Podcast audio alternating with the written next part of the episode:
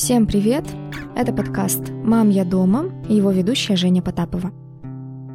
Это подкаст о благотворительности и социальном сиротстве. В каждом выпуске мы говорим об особенностях благотворительных организаций, о том, как помогать людям и зачем это нужно. Сегодня в гостях руководитель межрегиональной общественной организации «Истенок», которая занимается помощью семьям в трудной жизненной ситуации Лариса Владимировна Лазарева. Лариса Владимировна, здравствуйте. Добрый день. Лариса Владимировна, поскольку наш проект в первую очередь направлен на профилактику социального сиротства, хотелось бы вот у вас, как у эксперта, уточнить, что вообще такое социальное сиротство, почему мы это называем каким-то отдельным феноменом от простого сиротства, например. Чем разница? Социальное сиротство – это сиротство при живых родителях, то есть почти 85% детей-сирот и детей, оставшихся без попечения родителей, которые находятся в детских домах, в домах ребенка, это дети э, при живых родителях, у которых какие-то сложности, изъяли из семьи, либо они отказались от детей, либо куда-то подбросили. А сиротство в результате смерти родителей – это где-то процентов, может, 5-10, ну, 15, да, то есть это сиротство при живых родителях. То есть родители есть. То есть, например, детей отказников мы тоже скорее назовем социальными сиротами. Да, скорее всего, да, потому что это отказ произошел в роддоме, либо в больнице, когда родители не справляются и какие-то трудности у них возникают, они думают, что это единственный правильный выход отказаться от детей либо отдать в детский дом, где их накормят. И как-то в большей степени их обеспечат. И обеспечат, да, потому что малообеспеченность людей, многодетность, это как бы, ну, тоже предрекает им будущее такое, что они могут... Это риск изъятия из семьи, риск бедности, да, когда э, родители не справляются, и можно отказаться от ребенка. Лариса Владимировна, вот тогда еще уточнение. Каковы вообще причины и мотивировки обычно отказа от детей? Ну, то есть, э, какой логикой руководствуется семья? Только то, что они не могут обеспечить им, например, достойное материальное будущее, или речь немножко еще о другом идет? Ну, когда мы начинали в 2004 году профилактику отказа в это направление, да, мы ходили в роддом, мы еще на самом деле только исследования проводили среди жителей, среди медицинских работников, в чем причина отказа. Ну и на практике, выходя в роддом, естественно, спрашивали, почему. Женщина планирует отказ от ребенка, когда беременна, либо уже в роддоме родив отказывается от ребенка. И мы их поделили на две причины основные. Это такие психологические и экономические. Но в результате дальнейшей работы, когда уже идешь на сопровождение, семью берешь, и женщина аннулирует отказ, и мы дальше сопровождали семью, мы понимали, что причины, они скорее вот одна в другую переходят. То есть это экономические и психологические одновременно. И самое главное, мы выяснили для себя, это нарушенные детско-родительские отношения в собственной семье, в семье родителей, в семье своей, между мамой и дочкой, и уже когда ребенок рождается, даже между мамой и бабушкой. Да-да-да, вот получается да, потом это, поколение. да, это поколение, да, это поколение. Причем поколение затронуто и войной, когда там оставались в основном мама и бабушки, да, и воспитывали ребенка. То есть это глубокий смысл здесь.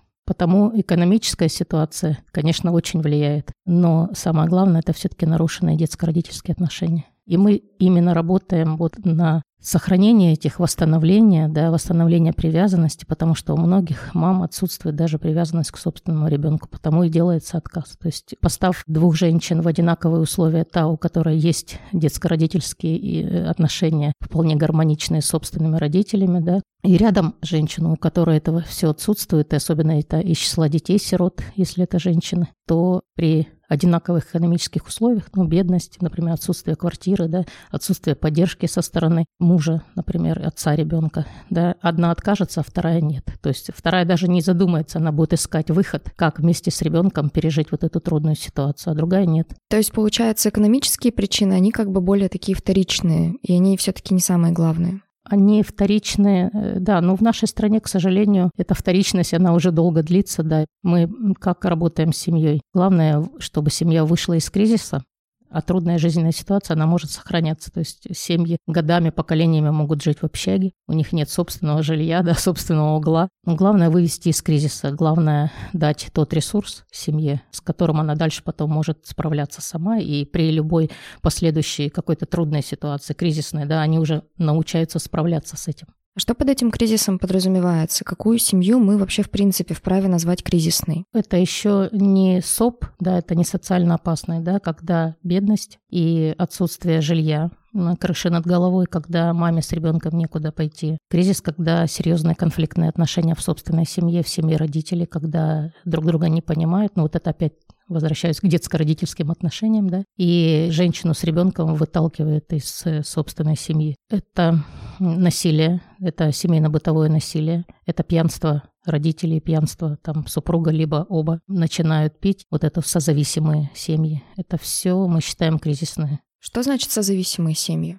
Ну, созависимые, когда, например, один из членов семьи пьет, да, либо родители пьющие, и человек, женщина, например, которая находится с ребенком, которая пришла из роддома, принесла ребенка, она вот в этих условиях живет, и это небезопасно ребенку. Не всегда это пьющие, это иногда и семьи наркоманов. И человек живет в этих условиях созависимых. Он и оправдывает, он и начинает сам продавливаться и сам начинает употреблять. То есть он фактически тянет всех остальных просто Да, на он дно? тянет, да, и вначале это оправдывает члены семьи, помогают, помогают, потом опускают руки, либо наоборот входят в ступор и начинают вместе употреблять, и тогда, конечно, угроза это уже серьезная, да, и тогда это уже считается социально опасной семьи. И, но мы работаем вот на этой грани, да, на грани. Вот когда семья и трудная жизненная ситуация может быть, например, просто отсутствие жилья, да, и мы можем предоставить приют и крышу над головой, переждать это время, пока мы поможем чисто юридически решить с адвокатом проблемы раздела имущества, либо переезда в другое жилье, и женщина может с ребенком переждать это время. И когда из трудной жизненной ситуации, чтобы не перейти в кризис, а из кризиса уже в социально опасную. Вот мы здесь на грани. И самое главное, чтобы вообще не быть за чертой бедности, потому что если ты за чертой бедности, у тебя уже угроза изъятия ребенка из семьи просто по причине, что ты не можешь дать самого необходимого ребенку. Это ниже прожиточного минимума. Для этого у нас есть отдельное направление, программа социального склада, где мы помогаем таким людям дорастить вот этот их недостающий потенциал, их ресурс, чтобы они могли тратить и заботиться о ребенке, потому что пирамида Маслоу никто не отменял, да, и вот эти вот основные ценности, которые должны быть минимум, чтобы человек потом дальше уже думал, в какую ситуацию он попал, пока он голоден, пока крыши над головой нет, пока небезопасно ему в семье, бесполезно думать о чем-то более возвышенном, о том, как налаживать детско-родительские отношения, и как уже дальше самосовершенствоваться и понимать, почему ты попал в такую историю. Ваша организация, организация «Истенок», одна из таких крупнейших и старейших на Урале, которая занимается профилактикой сиротства. В каком году она была основана? Основали мы в 2003 году, и нам в 2023 году будет 20 лет, 3 июня. Вообще, мне кажется, для некоммерческой организации юбилей в целых 20 лет — это такая достаточно культовая цифра. Вот расскажите, как вообще все начиналось. Э, не сразу же у вашей организации была возможность э, сходу так предложить молодой маме с ребенком, например, жилье.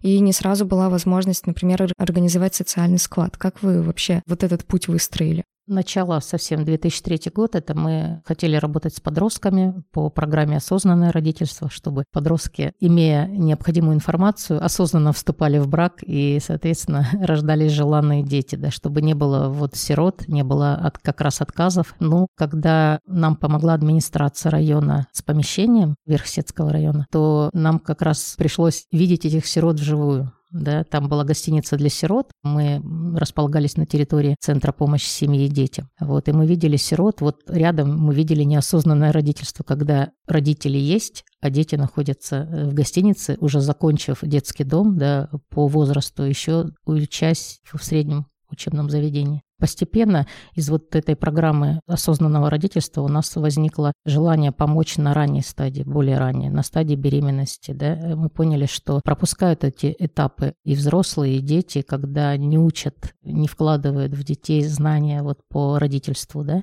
да и у самих, у многих отсутствует, у самих родителей да, отсутствуют эти знания. И мы поняли, что нужно начинать там с женских консультаций, с ЗАГСов. Да? Мы рассылку делали везде, разносили носили тогда еще э, все это в бумажном виде, проспекты. Э, ну, к нам не особо кто-то приходил, и потому пришлось написать программу вот по профилактике отказа от детей, которую мы выиграли грант. Это наш первый грант. Первые где-то два года это были мои личные сбережения, и я вкладывала в организацию. Потом я поняла, что уже нужно как-то дальше работать, и грантовая поддержка, она была просто необходима. И как раз объявили конкурс, мы написали и выиграли. Это наш первый грант, когда мы выиграли в 2004 году, то есть второй год работы. Нам повезло, администрация города выделила грант на профилактику отказов и согласился на тот период работать только с нами роддом. То есть ни женские консультации, ни ЗАГСы, они посчитали, что это, ну, пока не нужно, да?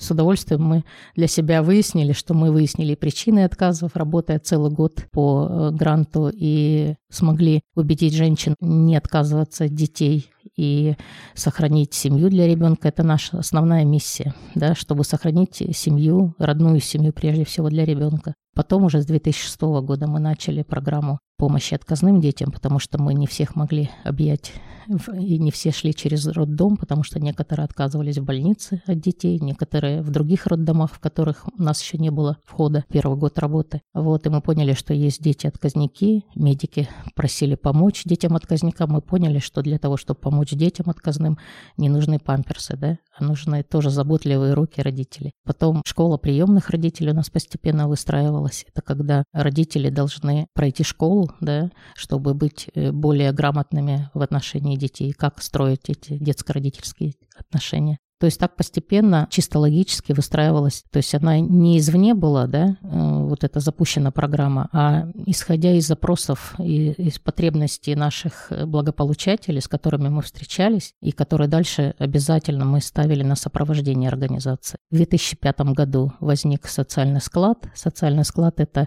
то место, куда может сейчас прийти человек семья с ребенком и, и беременная женщина, даже одинокие родители, отцы, мама, беженцы, и получить необходимую помощь от продуктовой до вещевой помощи Туда приходят сейчас все граждане и приносят нам одежду, вещи, обувь. А тогда, когда мы начинали, это был 2005 год, я просто пришла в роддом к женщине, поговорила и поняла, что она будет забирать ребенка. Но она мне позвонила утром и сказала, Лариса Владимировна, это мой третий ребенок, и я от первых двух отдала все вещи. Но нужно знать 2005 год, когда не было ничего в магазинах. И я поняла, что мне нужно срочно на следующий день ей приданное какое-то, да, коляску, и я сказала своим ближайшим друзьям, знакомым, и все на утро все было. И я уже пришла ее принимать с приданным. На тот период сразу решила, что нужно вот создать вот такой социальный склад. Это адресная помощь, это не неумная благотворительность, но она очень помогает.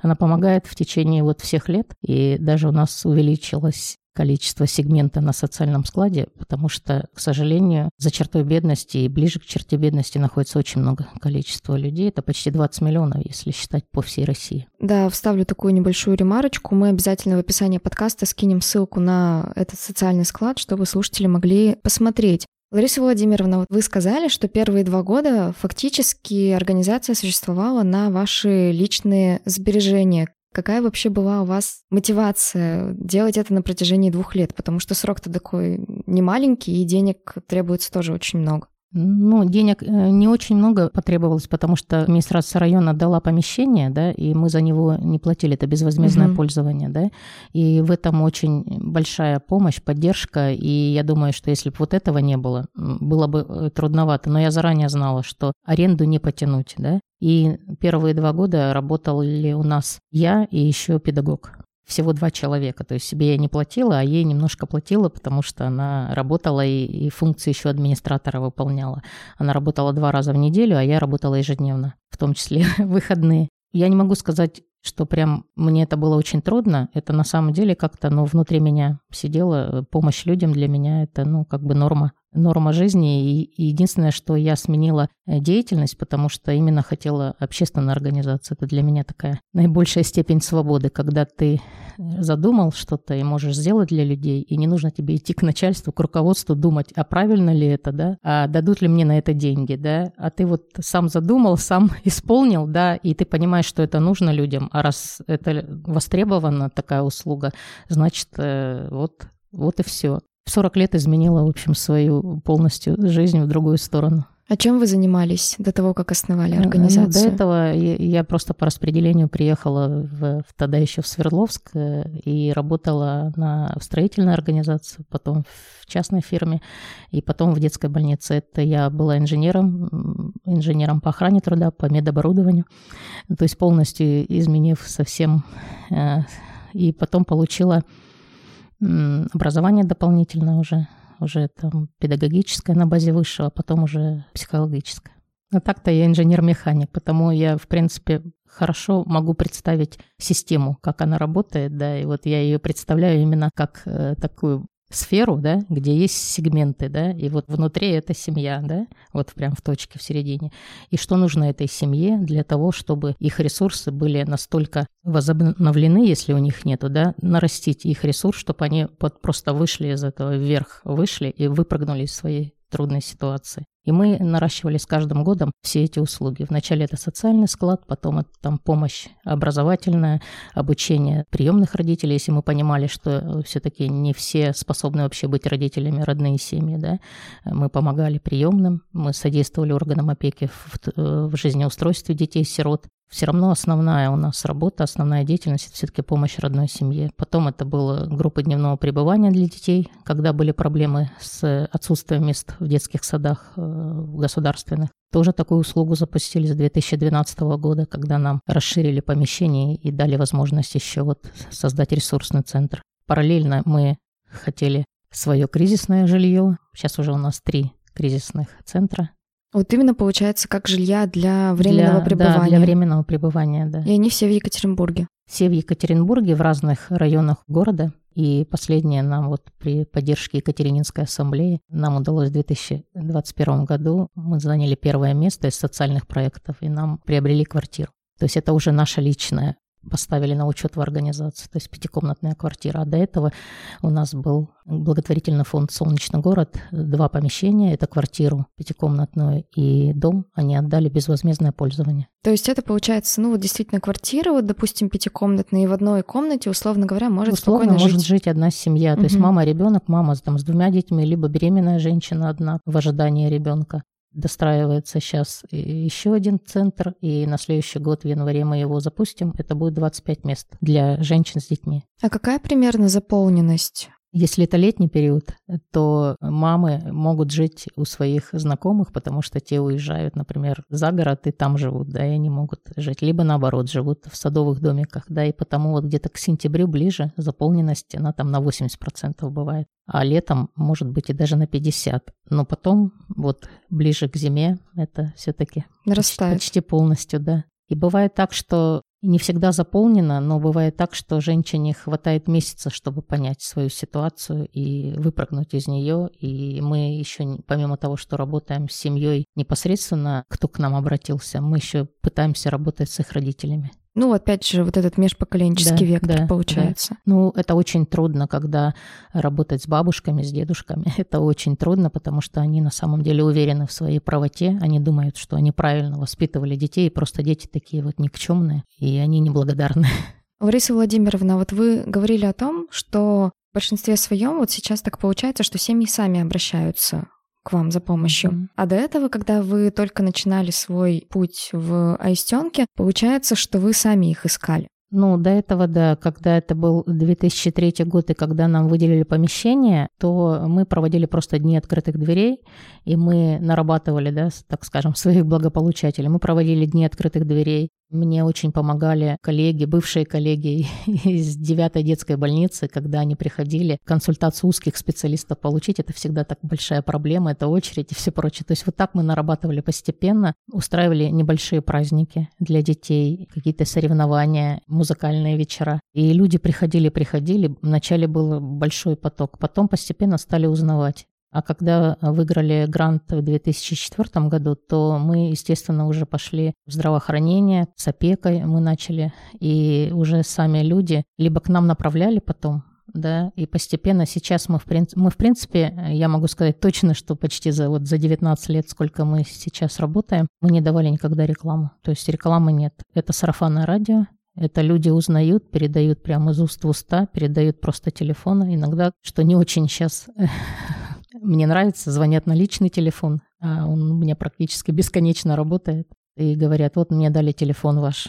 Но мы, конечно, спрашиваем, откуда, кто дал, потому что мы ведем эту статистику тоже кто-то самообращением, кто-то кого-то мы уже потом, если к нам пришли, мы тогда звоним родственникам, если клиент наш дал контакты родственников и даже мужа, чтобы помочь либо сохранить семью, либо поговорить о тех отношениях, которые в их жизни сложились. Это, конечно, трудно, это такой интимный момент, когда ты понимаешь, что ты не должен вторгаться да, в отношения, но человек, который пришел с запросом, он просит это. Он хочет сохранить семью, ну, это в основном раньше были только женщины, сейчас мужчины приходят первыми. Даже в кризисной семье мужчина может прийти первым да, и сказать. конечно, угу. конечно. И мы тогда уже начинаем работать, потому что многие разводы, у нас есть такое направление серьезное, когда нам пишут запросы суды, и мы помогаем семье понять, с кем остаться ребенку при разводе. Да, мы пишем психолого-педагогическое заключение по результатам исследования. Бывает так, что мы понимаем, что ребенка на разрыв родители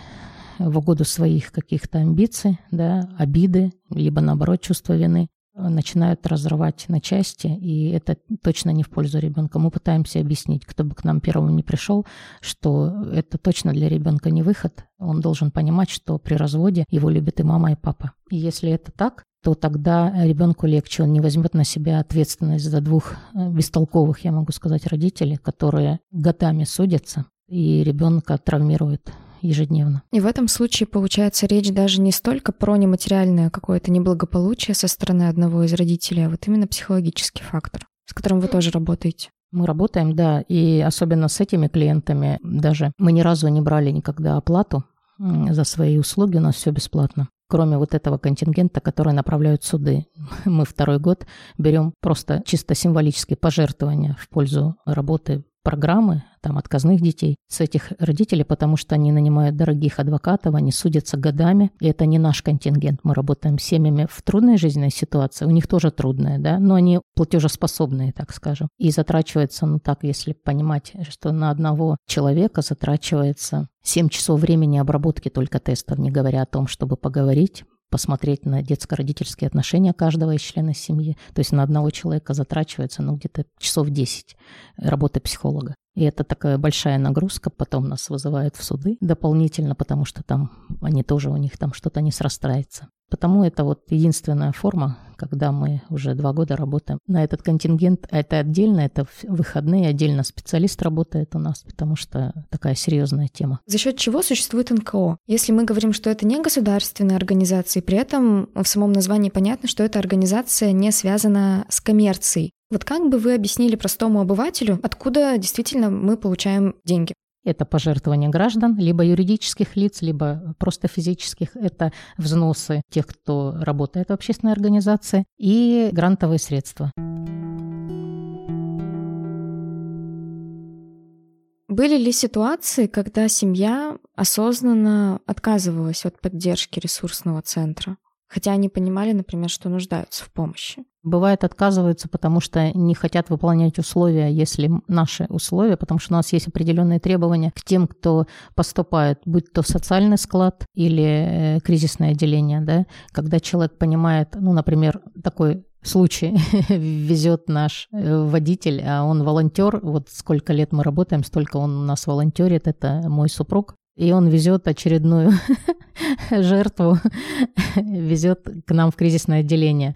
Она оказалась э, из числа, женщина из числа детей-сирот. Прямо из детского дома, вот только она буквально вышла, там ей 19 год, вот она, значит, беременная, говорит, а кто там у вас готовит? А, а стирает кто? Ну, он ей рассказывает все, что это все делают сами женщины. Ой, да разворачивайте машину, я поехала к себе в домик в каком-то вагончике в саду, дальше живет.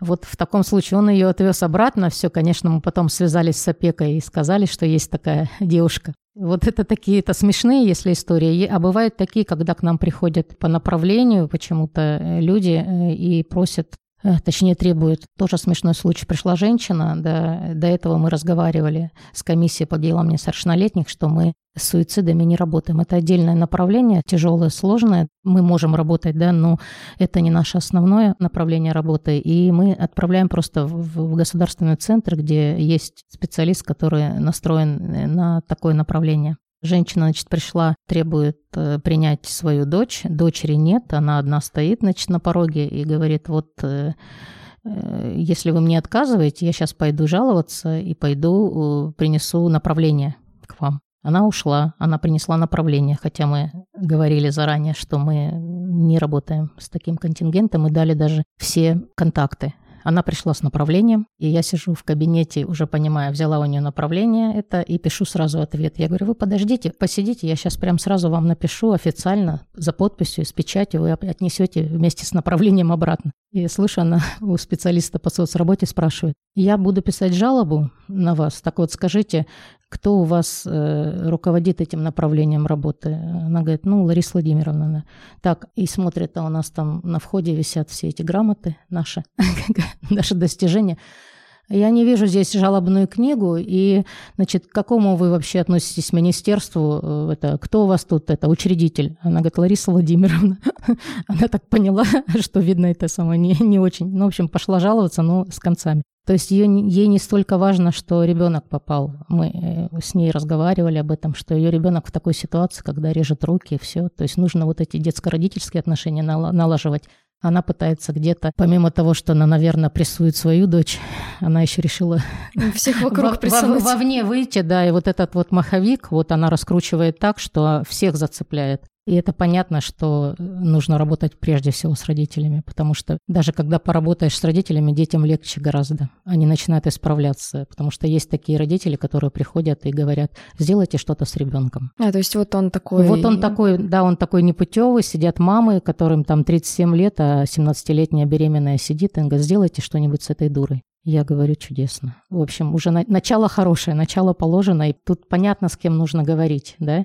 Лирическое отступление сделаю. Я вообще, когда писала заявку на грант на проект «Мам, я дома», одним из условий конкурса было найти какую-нибудь НКО. И я, когда открывала просто список в Екатеринбурге, у меня сразу вылез из стенок, и это была единственная организация, которую я, например, как обыватель сходу знала. Даже если Где-то до... слышали, да? Да-да-да. Mm-hmm. Вот тот же магазин в Меге благотворительный, и вообще, в принципе, она как-то была на слуху, хотя я с вами до этого не взаимодействовала. Как вообще со стороны населения, простого гражданского, э, истенок получает поддержку? Как правило, в каких формах она проявляется? Ну, если поддержка как ресурсный центр, да, ресур, да, да. ресурсный мы открыли, когда нам администрация района дала вот второе помещение, это где мы привлекли средства спонсоров, сделали ремонт и уже там могли дополнительные услуги для граждан делать. Сделали центр и все услуги э, бесплатно, потому та же схема, как вот и чем мы зарабатываем, да, это также взносы, также грантовые средства и также пожертвования граждан юридических лиц и физических. Нам организация долгое время помогала, много лет, Урал Транспецстрой, да, который нам оплачивал просто коммуналку. Вот просто много лет оплачивает коммунальные платежи.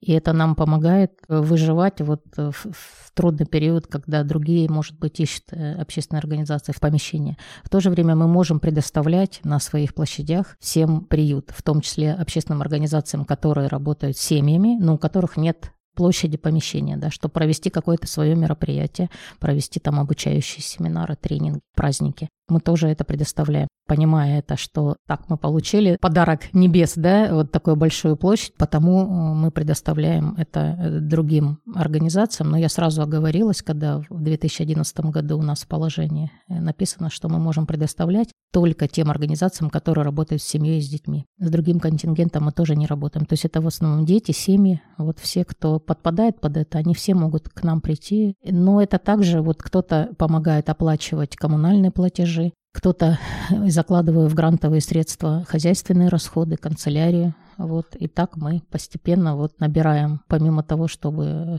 просто помещение отапливать, да, мы еще и можем, например, если это грантовые средства, это обязательно мы закладываем заработную плату специалистов, потому что многие обыватели, да, думают, что можно, вот создав общественную организацию, это какая-то блажь одного человека, да, и может быть это вот вообще не нужно, то есть государство, в принципе, выполняет какие-то функции, да, ты вот это сделал услугу, но ты же должен за эту услугу отвечать. Это ответственность, да, прежде всего. Многие общественники, я не то что хвалю нас, а просто некоторые думают, что это очень легко, да, создают организацию, и тут же она сдувается. Потому что нужно брать на себя ответственность, вставать рано и 24 часа работать, да, ну пусть не 24 часа, когда ты уже э, наладил это, должны работать специалисты, то есть не просто волонтеры, да, не просто человек, который захотел сегодня, вот у него сегодня есть два часа, он пришел и поговорил с мамой, которая в насилии в семейном, которая сама в детстве была не дай бог, изнасилована, у которой там нарушены все отношения, либо которая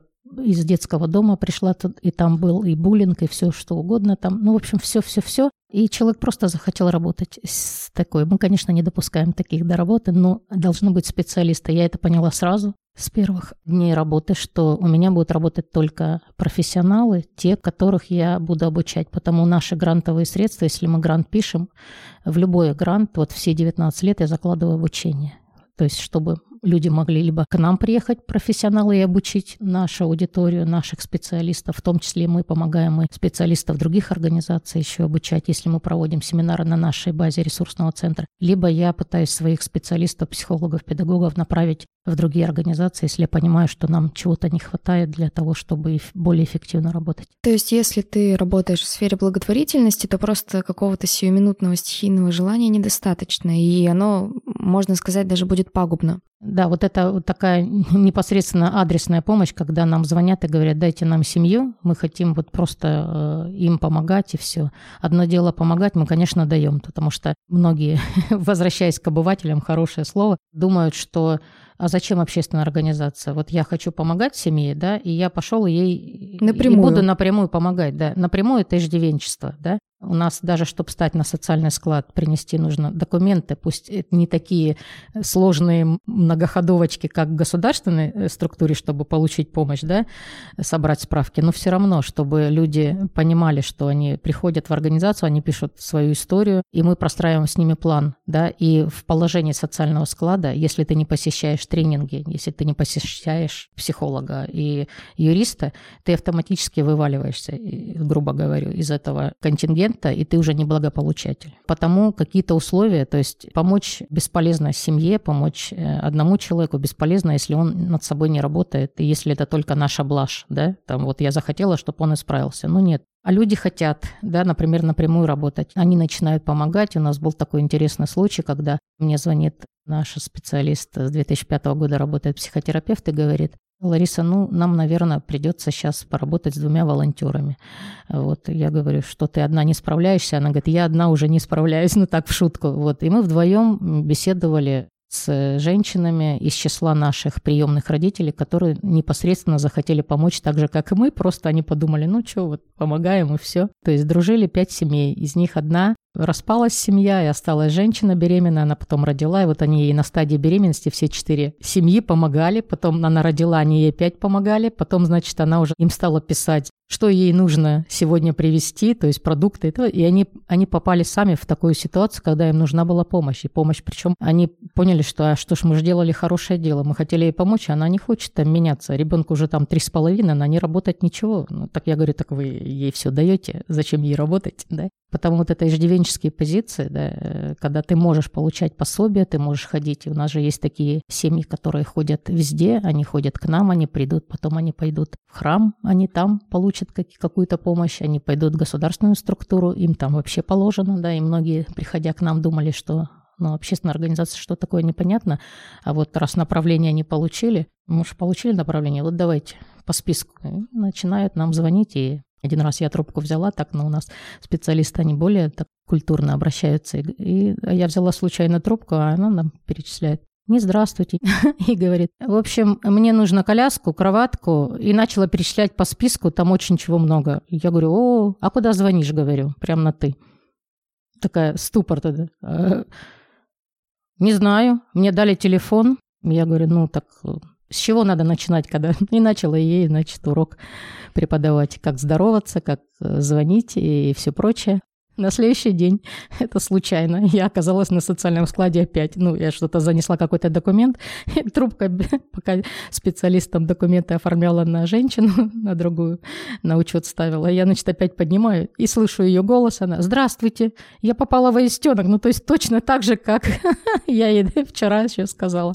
Я говорю, да, я слушаю. А что мне нужно для того, чтобы попасть к вам? Ну, я ей объяснила, что нужно прийти лично ножками дойти, да, принести документы э, на ребенка и на себя. Вот что есть. Если многодетная, то свидетельство о многодетности. Мы много не требуем с людей. А потом мы уже понимаем, если она хочет работать, менять свою ситуацию. Если ребенку уже три года, и женщина э, может вполне уже устраиваться на работу, мы можем ее снять. Если какие-то возникают сложности э, в дальнейшем, то, например, вот как при пандемии, бывает так, что оставались абсолютно полные семьи в стрессовой ситуации, когда, например, супруга беременна, и у нее есть маленький ребенок уже, да, вторым беременна, а супруг теряет работу, да, и мы помогали таким семьям, хотя это полная семья, но это потому что вот так, такой цейтнот произошел, да, угу. в стране, да, в принципе, мы такие гибкие очень. То, что трудно сделать э, государственным центром, да, они не могут принять там, например, всех, если у них положение написано, мы это можем сделать, потому что общественная организация. Лариса Владимировна, еще такой момент уточнения про как раз-таки сотрудников того же ресурсного центра. Были ли ситуации, когда человек, например, пришел к вам на работу, он прошел обучение, идеальный сотрудник, все хорошо,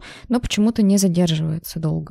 Ну, в основном у нас те, кто работает, они, наоборот, задерживаются mm-hmm. долго, текучки практически нет. Вот у нас все, кто пришел там в 2005, в 2007-2008 постепенно, они все растут уже у нас. То есть они проходят обучение, так сказать, и на практике, плюс то, что мы обязательно вкладываем в направление грантовых средств, именно в гранты на обучение, да, и их сразу видно. У нас единицы задерживаются, потому что вначале кто-то приходит на практику просто, кто-то на преддипломную практику. Там. Все, кто у нас приходил на дипломные, которые у нас задержались на месяц и больше, вот из них почти э, два специалиста, они два и работают у нас в ресурсном центре, остались. Был один случай, когда пришла специалист-психолог. Она уже с опытом работы, все. Но так как э, благополучатели, те, которые к нам приходят, они очень трудные, у них много травм в семье. Мы берем таких трудных, и с ними нужно очень долго работать. И когда специалист э, не работал, например, с детьми, которые испытали там сексуальное насилие да, в своей жизни, для них самих это шок, да, они не справляются. И это просто не, она не справилась. И у нее то травма произошла в течение первого месяца, то кровь из носа, то еще что-то после приема. Нам тоже нужно быть стойким, чтобы помочь таким людям. У нас должен определенный ресурс быть, чтобы мы не, не выгорали ничего. И я уже думаю, боже мой, как э, человека, но она на испытательном сроке, слава богу, как ей сказать мягко, что она, ну просто, мы уже видим, что на уровень психосоматики за две недели работы у человека это все случилось. И мы понимали просто, что она не справится. То есть помимо того, что должен человек быть специалист, он еще должен быть именно разноплановый да, у нас. И внутри у человека должно быть такое стойкое желание, вот что это трудная категория, и я готов им помочь, и внутри у них самих должен быть этот ресурс. Если ресурса нет, ну, ты ничем не поможешь человеку. И мы стараемся так, что у нас каждый специалист знает все, и при, что такое привязанность, что такое ранняя помощь, что такое дети-сироты, да, как с ними работать, какие у них травмы. Это различные методики работы с семьями, с семьей, там, с детьми, с, со взрослыми, чтобы все это в комплексе видеть сразу причину.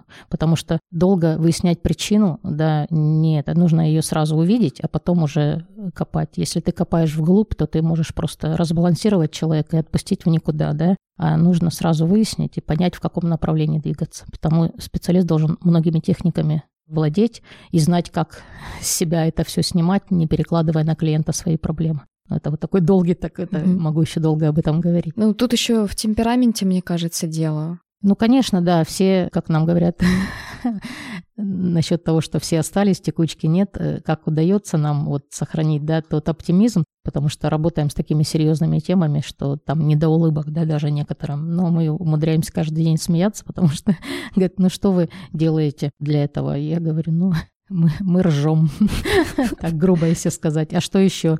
Я говорю, ну практически такое слово кушаем.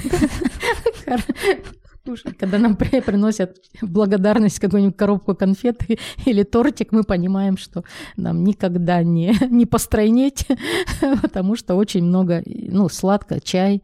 Горячий чай – это вообще самое то, когда перед тобой клиент, который очень трудный, да, обязательно нужно потом попить чайку. Почему мы чай дома пьем в расслабленном состоянии, чуть ли не чайную церемонию, да, а на работе это просто необходимо. Вот горячая вода, чай, которая, ну, смывает эту информацию, что тебе просто помогает на уровне физики даже, потому что если ты прием ведешь в таком в постоянном режиме, там 7-8, сколько там клиентов может. То есть, получается, если ты работаешь в сфере благотворительности, и ты занимаешься все равно такими достаточно тяжелыми вещами, тяжелыми кейсами, нужно все равно очень четко фильтровать свою эмпатию, что ли, мне кажется.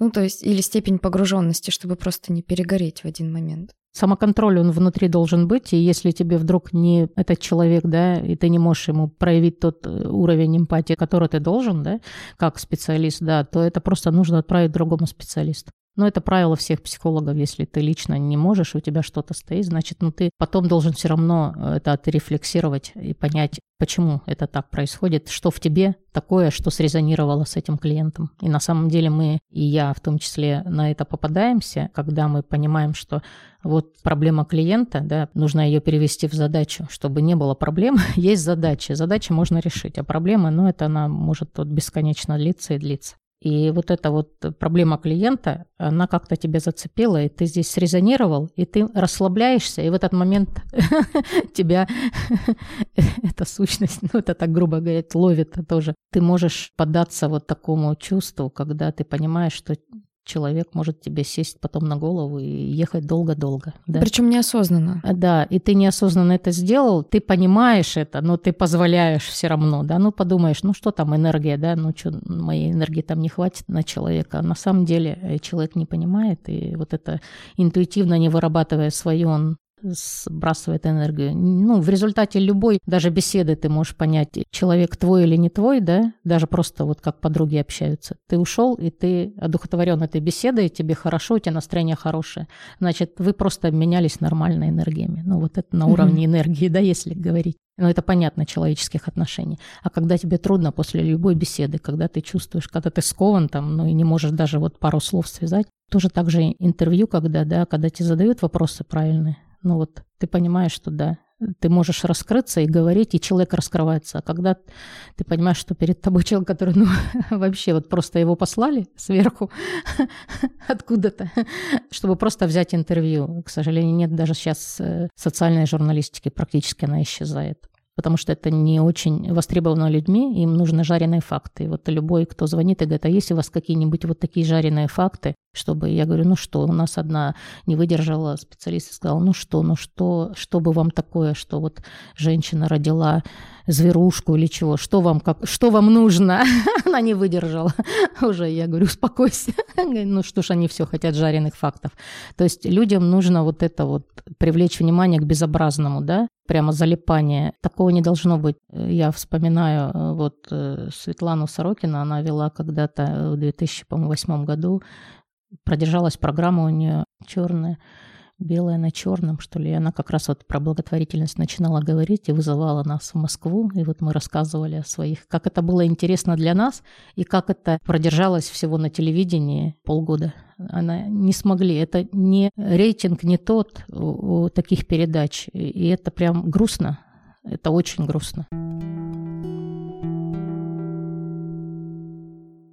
Вот был такой случай, когда женщина шла это как раз о том, что организацию знают, да, и у нас мы еще на старом адресе были, и у нас так калитка была открыта, и там Аистенок было написано. А она же шла вдоль дороги, как она сказала, потом э, броситься под автомобиль хотела. Вот у нее был такой какой-то сложный случай. И я сижу в кабинете, что-то пишу, и тут просто вот заходит напрямую, потому что была дверь открыта, это было лето. И вот так вот стала передо мной перед столом, я сижу, чай пью. И тогда только начало деятельности, конечно, я еще не получила образование, там третьего такого, второго до конца. И смотрю передо мной женщина, и она мне указывает пальцем прямо на меня и говорит, что бы вы мне сейчас не сказали, я все равно брошусь под машину. Я так сглотнула чай, поставила и просто это... Я говорю, а чаю-то хочешь? Это единственное, что я смогла в тот момент. Вот. Оказывается, это вот прям вот ее вывело из этого, и на самом деле, переключение, вот это переключатель такой произошел. А она так тоже на меня смотрит, думает, никто ж не отговаривает мне там, не, не дай бог, не, не, не иди все. Ну, я говорю, чаю-то хочешь перед этим? Она говорит, хочу. Я говорю, ну, садись, попьем, говорю, дальше поговорим. И вот мы разговаривали с ней часа три. Тогда, слава богу, было время. И у меня, и конечно, у нее и все хорошо, и она там родила ребенка, и, все там, и квартира, и все, и, и с мужем, слава богу, все хорошо.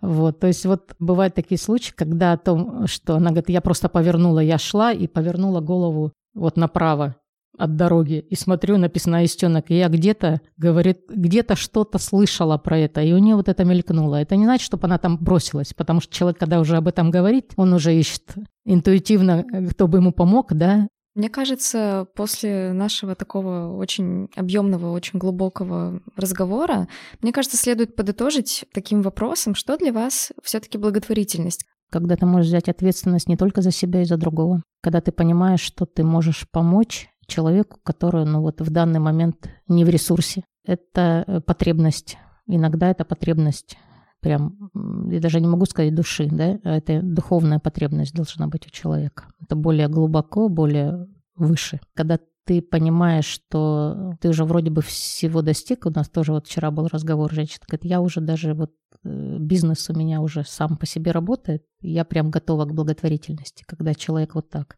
Когда человек просто волонтер, он пришел и он понимает, что он может больше, и он хочет учиться, а не просто так э, раз в месяц что-то делать. Но даже благотворительность раз в месяц, регулярные платежи, например, в организацию там 100, 200, 300 рублей регулярно, когда у тебя списывается. Рекуррентные платежи называется, это тоже благотворительности, причем ты уже понимаешь, что у тебя человек есть один, второй, третий, который регулярно тебе столько, ты уже можешь планировать расходы на своих благополучателей. Ну, то есть это такое объемное слово, можно бесконечно говорить. Модно у нас такое слово, она должна быть благотворительность там разумной. Осознанной. Осознанной, да, как осознанное потребление, там, да, это все ближе к экологии. Но на самом деле экология человека тоже никто не отменял, и этому нужно учиться. Это был подкаст «Мам, я дома». Спасибо, Лариса Владимировна. Прекрасный, такой у нас очень продуктивный, что очень важный диалог получился. Это Надеюсь. Был, да, более чем.